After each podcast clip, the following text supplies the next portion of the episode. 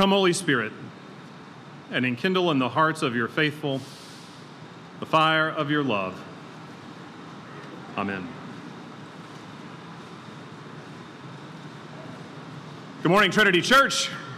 Good morning.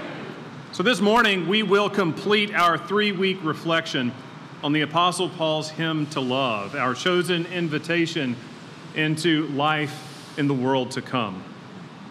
To begin our program year, we considered the possibility of love, the leap of faith declaring love as the source and substance of all creation.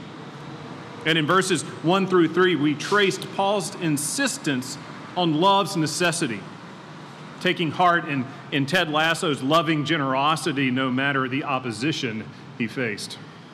Last Sunday, we considered the power of love, the inspiration of love set in action, love as deed. And by verses 4 through 8, we defined love as setting the needs of others before our own, witnessing love's strength in the ministry of Sister Constance and the martyrs of Memphis who gave their lives during the 1878 yellow fever epidemic. This week we consider the promise of love, the promise of love, the ultimate concern toward which all righteous love points. And we focus on the chapter's concluding third, overlapping last week's coda, and turning to another Paul, 20th century theologian Paul Tillich, for our summation of this treasured verse. According to Tillich, our ideas about God seek to satisfy two basic needs. One, the statement of the Christian message's truth, and two, an interpretation of that truth for every new generation.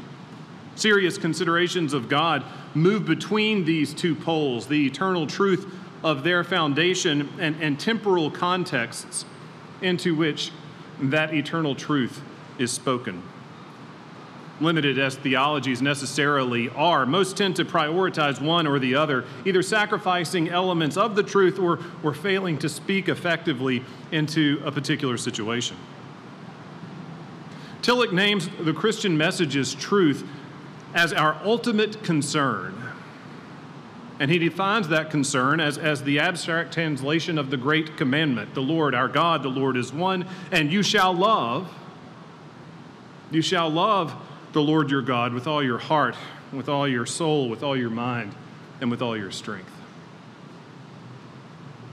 Realizing love as our ultimate concern necessarily renders as preliminary all concerns of our temporal situation.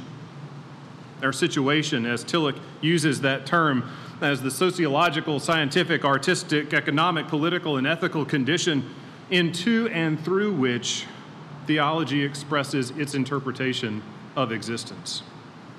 For Tillich and for us, preliminary concerns are not unimportant. They simply must not be mistaken for the ultimate concern.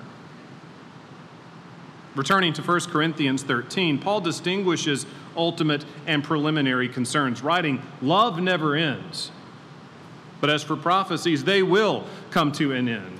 As for tongues, they will cease. As for knowledge, it will come to an end." Beginning with our overlap from last Sunday, love never ends, that crisp summary of all that has come before, Paul identifies love as our ultimate concern. To work the short syllogism supporting that claim, we can appeal to 1 John 4:16. If God is love, and if God is our ultimate concern, then our ultimate concern is love. See how that works? And in the section that follows, Paul catalogs the credentialed wisdoms that the Corinthians most admired, that bustling exchange of ideas about their world and its condition. And pointing to the inevitable ending of each contrasts them with love's singular endurance. Like the Corinthians, the felt urgency and importance we assign our own situation continues to keep us from love. And Tillich proposes three primary relationships between our ultimate and preliminary concerns. In the first, we set our ultimate concern alongside other interests and tacitly undermine its ultimacy by what he calls mutual indifference. In this scenario, we concern ourselves with God, but only avocationally, as a hobby that we endeavor along with needlepoint, lawn care, and assembling those little boats inside of bottles. Adherents of this mode might turn toward a hazy sense of the divine in moments of convenience or urgency, perhaps self-identifying as spiritual but not religious. Others, in mutual indifference, will embody the inverse, that is, acting religious but not spiritual, marked as present for worship on Easter and Christmas, but attending for cultural or other unserious reasons. Lest we overestimate ourselves, likely all of us have drifted into this haze during one time or another. In the second relationship, we actively elevate a primary concern to ultimacy. We actively elevate a preliminary concern to ultimacy.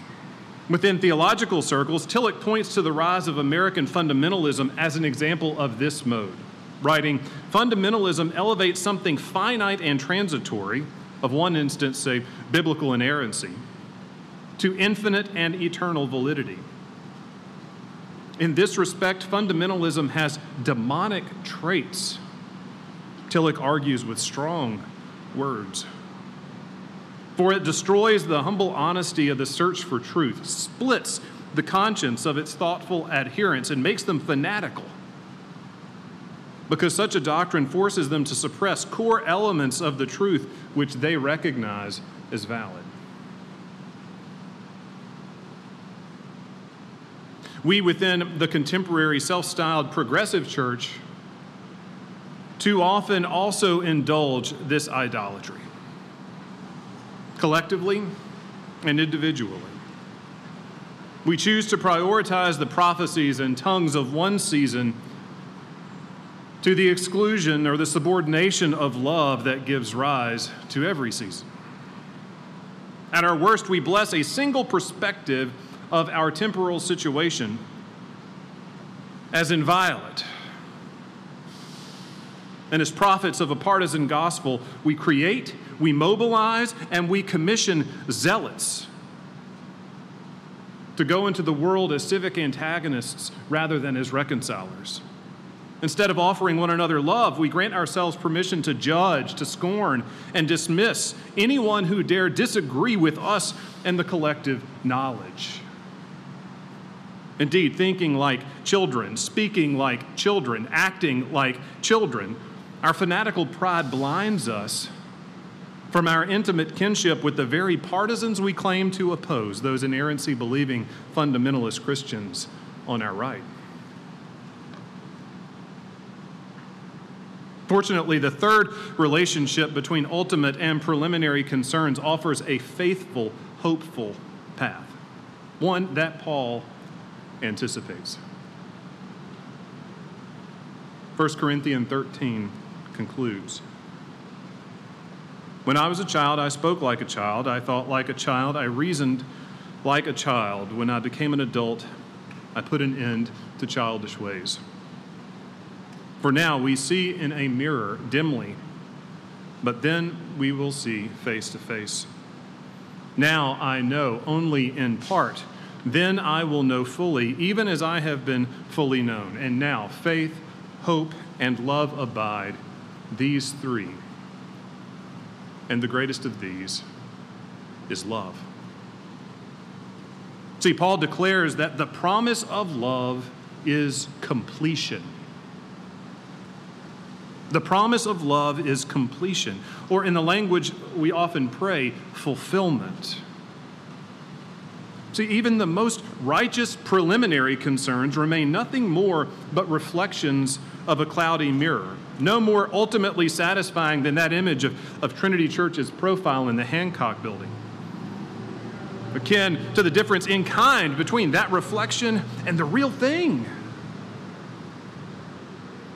When we greet Christ face to face, knowing and known fully, we no longer need set God's hopes before our own, or act in the spirit of God's love by setting others' needs before ourselves. Instead, we become one in God's love. Our hopes are God's hopes. Our love is God's love. No longer is there any I-ness or otherness, but completed and completely in God. There is only love. Paul's triad of faith, hope, and love matters, not only to set up love as primary, but as Tillich proposes for this third relationship, to provide purpose for our preliminary concerns as bearers, as vehicles of the ultimate concern, without claiming ultimacy for themselves.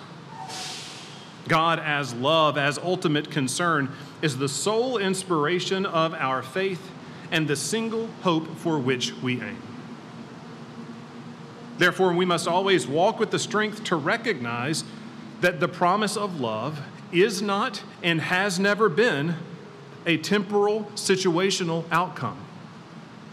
Recall, Sister Constance died in service of the sick. Jesus' earthly ministry ended in crucifixion, not a love-animated empire.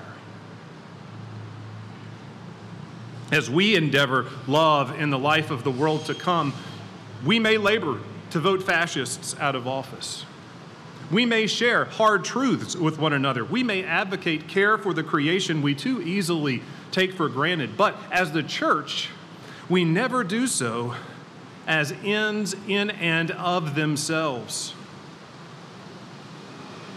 This keeps us as a faith community, not a political organization. For if we are faithful, we will always choose love before judgment, shared understanding before any political cause.